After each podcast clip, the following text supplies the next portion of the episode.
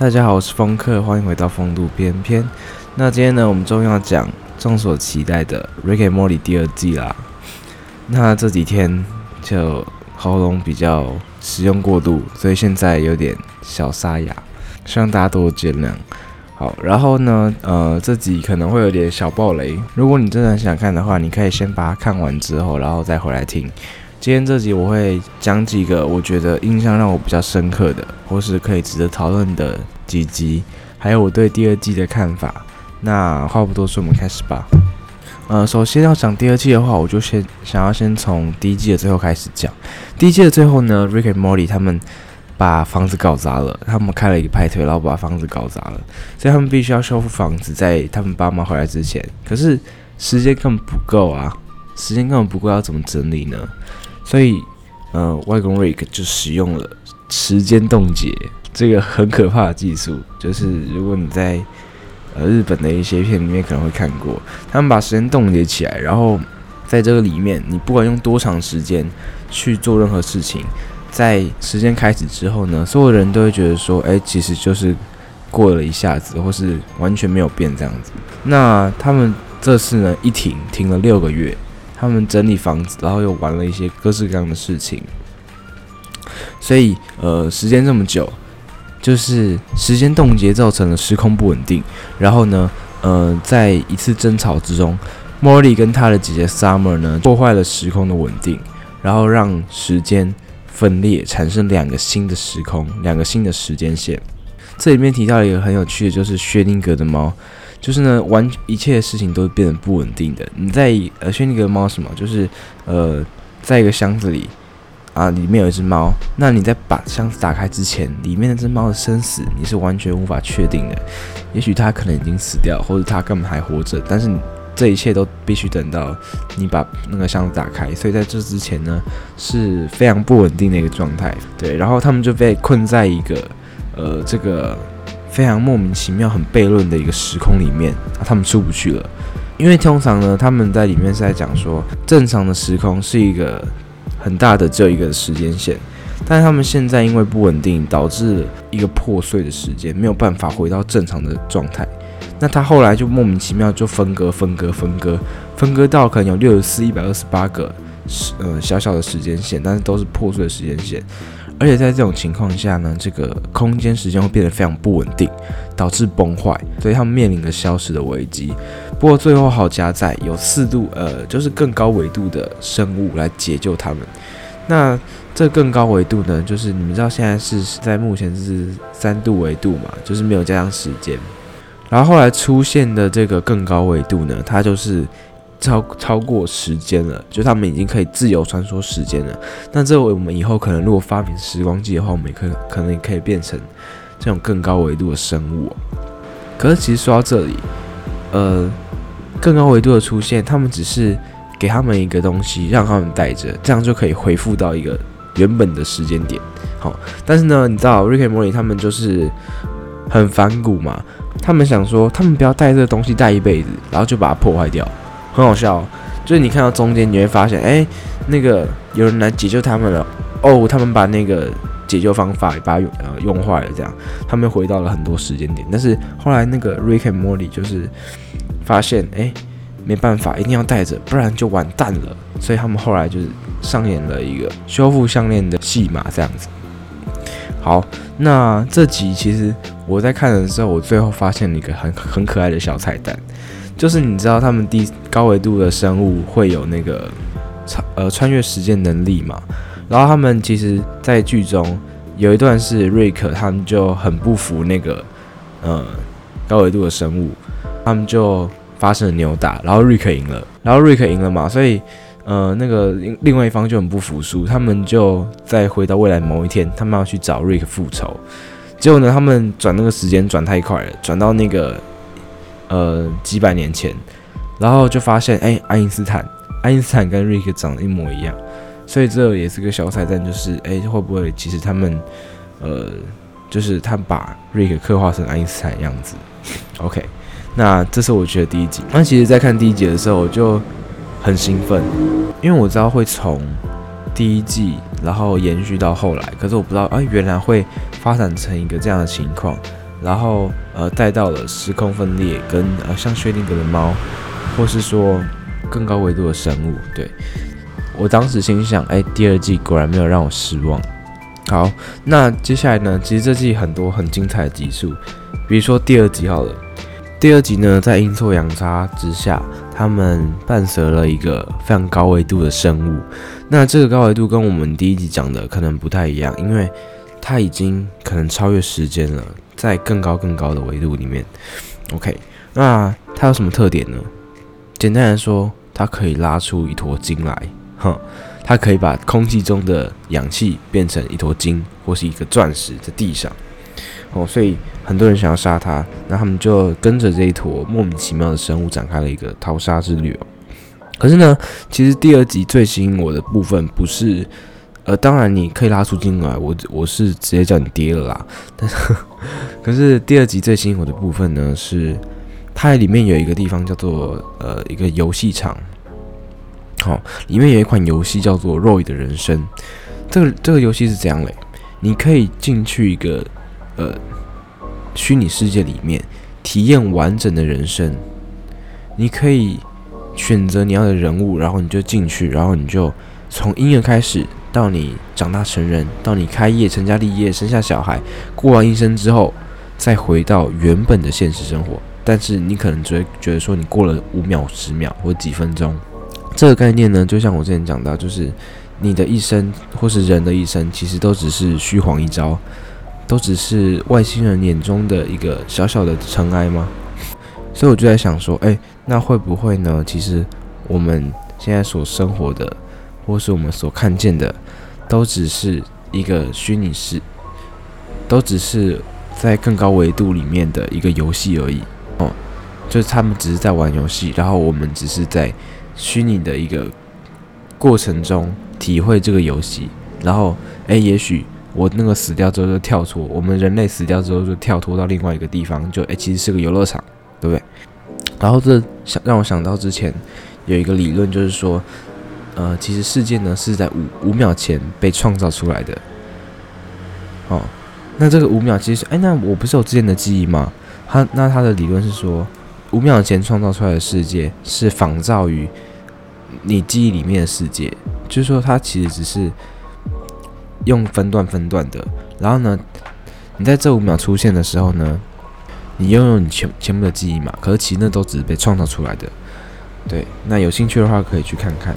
那在第二集的最后呢，其实他有讲到一个概念，就是说，在呃非常高维度的生物里面，他们其实看人类就像看寄生虫一样。哦，以他们的角度来说，哎，人类就是寄生虫，他们就想要消灭人类。那我就在想说，我们人有人权，是因为我们目前是可能是在食物链的顶端，或是说，呃，在有思考能力，然后是目前进化最成功的一个物种。会不会哪一天啊，外星人来了，他们比我们发展的更好，拥有更高的智慧，那我们就会沦为奴隶，或是说，我们就呃失去了我们的权利，然后呃可能被当成是家畜一样对待，对不对？所以这也让我思考了关于呃所谓的生命的道德观的问题。就像我第一集讲的，就是如果你家的狗狗突然有了高度的智能，那你要怎么对待它，或是说它会不会发展出什么样的狗权？好，这是留给大家思考。OK，那结束了第二集之后呢，我们要来谈谈第四集哦，很紧密哦，很紧密。第四集在说什么呢？其实这就跟我们之前讲的一样，哦。但是它是独立做出来的一集，OK，里面在讲什么呢？第四集它是说有一个外星怪虫，它会变成一个人的样子，或是一个东西的样子，并且呢，在你的脑内灌输记忆，灌输它的记忆。比如说今天，呃，你走在路上，然后你就发现，哎，你的朋友在那边，但是其实那个朋友是外星怪虫。那你脑内所有的记忆，可能跟他美好的回忆，都是他所灌输在你的脑内的，都不是真实的。OK，呃，看到这集我有点吓到，因为我们之前提到的五秒五秒世界论，或是说，呃，虚拟世界，都是由这个概念所衍生出来的，就是你的记忆是虚造的，然后呢，呃，你所有的事情都是假的，那你的朋友身边的朋友都是假的。对，这季很着重在于说，呃，对于呃你的人生观还有整个生命道德上面的一个呃讨论，跟我觉得比较像是启发，就是他们嗯。创造这些集数，然后创造这些内容，让我们来看的人思考说：诶，那我们是什么？我们呃，对于这些事情的看法，对，因为其实那像第四集里面呢，突然就出现很多人，就好像是我的朋友一样，就让我想到我们那时候在呃某某家开派对的感觉，对。但是其实后来发现，诶，全部都寄生虫。就是在他们杀到他们之后，发现全部都是寄生虫。那所以会不会在我们日常生活当中也有这样的寄生虫，只是你没发现，或是呢，他们因为灌输给给你美好的记忆，让你以为他们是你的朋友，但是其实完全不是，只是你的一厢情愿，或是呃你没发现而已。这集的内容其实相对来讲提到的东西可能会比较少，但却是比较主题性的，比较专一的。所以我觉得就还可以提一下这样子。好，那第四集我们就到这边。接下来呢是我在第一季有提到说关于家庭的问题，因为 Beth 跟 Jerry 就是茉莉她的父母，其实一直以来都有一个问题。那在这里我先讲一下，就是 Beth 呃她是 Rick 的女儿，那 Beth 她很聪明，但是 Jerry 就是茉莉她爸爸。是一个很笨的、很没有责任的，哦，是一个像废咖一样的角色。那为什么他们会结婚呢？其实是因为高中的时候，Jerry 就是不小心把 Beth 的肚子搞大了，所以他们就顺势成章的结婚。可是其实他们的婚姻一点都不美满。你也可想而知，一个呃非常聪明的人跟一个自以为是的呃蠢材在一起，我不是说这样不好，只是他们真的。在剧中呢，发生很多问题，还有沟通上的问题。OK，好，那这题呢，呃，Beth 跟 Jerry 就到了一个家庭解决中心，星际版的家庭解决中心。OK，那他们在呃双方心中讲出想法之后，他们会有一个很特别的东西，叫做他们会把双方心中的彼此，把它实像化，好、哦，把它变成一个真实的东西。那在 Beth 心中呢，Jerry 他就只是一个。小糯米虫，哦，最 Beth 在呃接受治疗之后，他们他创造出的 Jerry 呢是一个很烂的，好、哦、小小的虫，就很废这样子。但是反反过来讲，这个 Jerry 心中的 Beth 是一个非常厉害、非常强大、非常呃这个高贵的一个女战士，哦，所以呢，在 Jerry 想完 Beth 之后，创造出来的是一个超级可怕的。呃，黑色金刚怪物，你就可以知道，其实他们在家庭的地位是非常的不和谐的。然后，因为 Beth 非常聪明，所以这只怪物也非常聪明，他们会完全的把彼此想的形象化出来。那因为这只可怕的怪物有高度的智慧，再加上 Jerry 他是一个糯米虫，他居然还帮助了 Beth。基本上，在这个环境里面，他们是不会帮助彼此，他们就会互相打斗，因为他们有彼此有问题嘛。但是因为家庭呃失和。还有这个调呃协调不完整，所以呢，Jerry 跟 Beth 联手起来，Beth 为主，Jerry 为辅，然后就把这个家庭解决问题中心呢，把它搞得天翻地覆，Beth 失控了。对，那这集一个转折点是 Jerry 他终于想要改变自己，所以他其实有想过，就是呃为什么我的我在 Beth 心中的想法是这样这么软弱，但是 Beth 在我心中却是一个这么这么棒的存在。那你们一定会很想知道，哎，到最后到底是发生什么事情，到底怎么解决的？OK，那在最后呢，Jerry 的呃想法改变了，他把他告诉了 Beth，然后 Beth 心中对 Jerry 的想法也越来越好了，所以呢，他们又利用那个制造出实像化的机器，他们又重新打造了一批 Jerry，那这一批 Jerry 呢，在 Beth 心中就变成非常的勇猛，非常的帅，然后跟那个原本的 Beth 对抗这样子，然后最后才解救了他们。那其实，呃，这集我就是要讲说，在双方的感情关系中，我觉得应该是要是，嗯，平等的，就是有个天平，然后你们要尽量维持在一个平衡的状态，不要哪一方偏太多，这样子问题就产生了。那其实很多现在目前社会上爱情的现况，就是某一方可能有很有钱，或者他们比较有经济压呃经济能力，那会导致另外一方可能会想说，我是不是不够好，或是我可能配不上你，或是在家庭里的地位会有所差距。但是我觉得，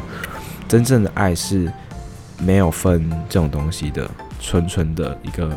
存量，而不是用金钱衡量的向量。OK，那以上呢第七集就讲到这边，其实也是让我们想到非常多的东西了。那接下来呢，我们就要讲到一个像是国际杀庙日。那第九集里面呢，就讲到一个这样的概念，Rick and Morty 呢，他们就冒险来到了一个城镇上面。那这个城镇跟其他的城镇不一样的地方是，他们在某一个时间点，好，可能是二零几几年，他们就会发动一个进化日。这个进化日是什么呢？其实就是所谓的大屠杀。在这个大屠杀里面呢，你想要杀任何人都可以，你想要把你爸妈杀掉，或是把你朋友杀掉都可以。这就像是一个国际杀谬日。吼，你今天杀任何人都不会有人逮捕你，或是你会没有任何对错。这有点像是什么？地球资源匮乏，但是人类太多了，所以他们最后只能发起战争，把那些呃身边人杀掉，来减少资源的运用。那最近不是那个中国在实施？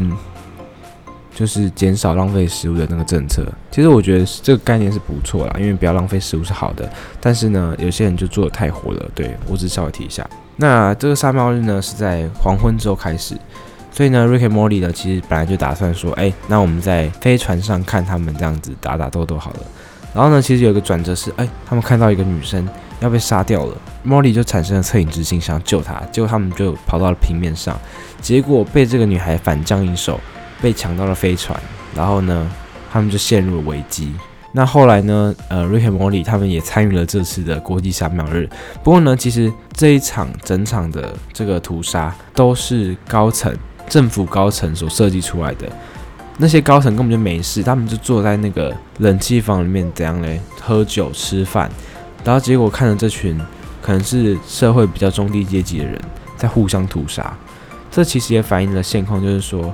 呃，像是以前来讲好了，那些坐拥高官的人啊，每天手上就拿了一堆钱，然后呢，就是完全不用担心钱的问题。可是，在社会还有很多像打工族或是刚出社会的年轻人，他们是没有那么多钱，他们连滚钱的动作都没办法，他们就只能乖乖的缴那个贵的要死的房租，然后存钱买那些有钱人每天都在买的东西。社会贫富的差距导致这样的结果，他们就反映在这集里面。我个人是看得非常的难过啦。那后来呢，他们 ricky Morty 就把那些高官给杀掉，解救了这次的这个大屠杀。好的，那说完我们的第九集，我们最后来说这季的最后一集，也就是说第十集啦。第十集呢，因为一些原因，哦。那 Rick 其实一直都被太空联邦所通缉，因为他太聪明，然后搞了一些有的没有的事情，所以呢，呃，太空中央其实一直都视 Rick 为眼中钉。那他们一家人就被通缉了，被星际联邦给通缉了。那他们就要逃亡嘛，他们就逃到了一个非常小的星球上面，他们就在上面生活了一阵子。那其实这季这集其实讨论到的东西，我觉得是比较偏剧情上面需要啦。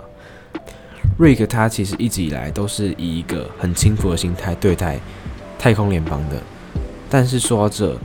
他在这边却呃改变了他的想法。为什么呢？因为他们听到了 Beth 跟他的家人，就是跟 Morty 还有 Summer 他们就说，他们其实很不希望 Rick 走，因为其实。他们很喜欢瑞克，然后瑞克已经离开过一次，他们不想再失去他。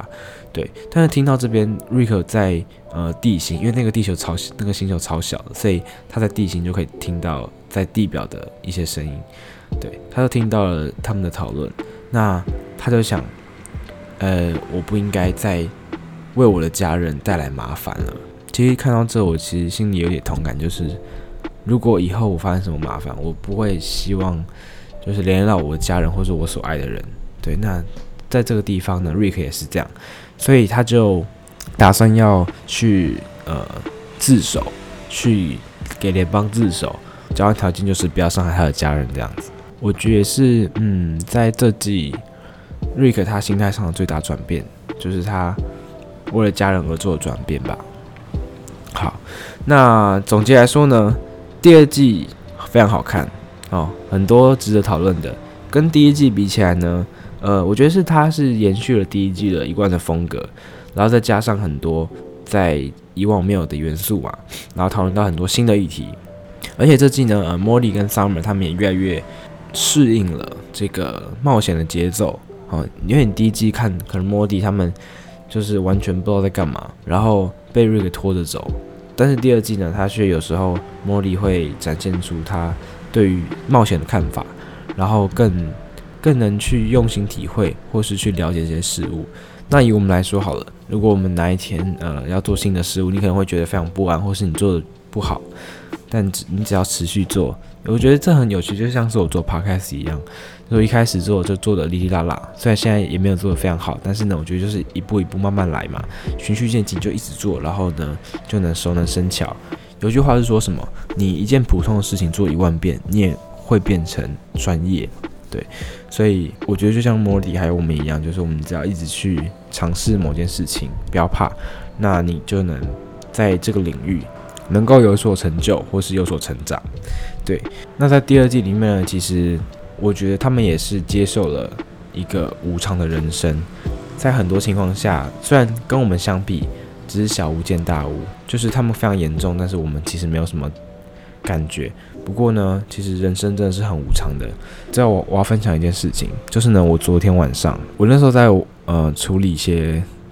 电脑上的东西，然后我就发现，哎，我手上。怎么有东西的感觉？有东西在我手上爬，然后我就去看，结果看到了。我那时候很慌张哦。这要先讲，你们知道有一种虫叫隐翅虫吗？那种虫它是黑橘黑相间，然后你把它打死，或是它喷出那种虫液的话，你的皮肤会呃大面积的敏感，然后可能会溃烂之类的，反正就很可怕。然后我昨天晚上就发现有个虫在我手上，然后那时候有电风扇，然后我就把它甩掉，幸好我把它甩掉了。因为那只就是传说中的隐翅虫，我把它甩掉之后呢，我就它就不见了。但是我那时候心想，哎，看我看过这个文章，那真的我这可能是那个那种就是长辈传给我文章第一次有用，我就想到那是隐翅虫，那不能打，那必须要远距离杀死。我就花了大半时间找到它，然后用呃就是碰不到他的方式把他杀掉，不然我真的。没想过，我如果把他打下去会发生什么事情，真是幸好后来有发现，不然我昨天晚上就可能就完蛋了这样子。好，那诶，讲到哪里？对，最后还讲，就是第二季真的蛮好看的，但我觉得其实，呃，Rick and Morty 现在已经第四季了嘛，回头往第二季看，他当时是保持着呃第一季的做法，但是加了新的元素。那我觉得第三季跟第四季。会更精彩，它是一步一步慢慢加上去的。之后呢，我也会做后续的讲解跟新的分享，那请大家敬请期待啦。OK，那今天内容就到这边，谢谢大家收听，我是风客，我们下次再见，拜拜。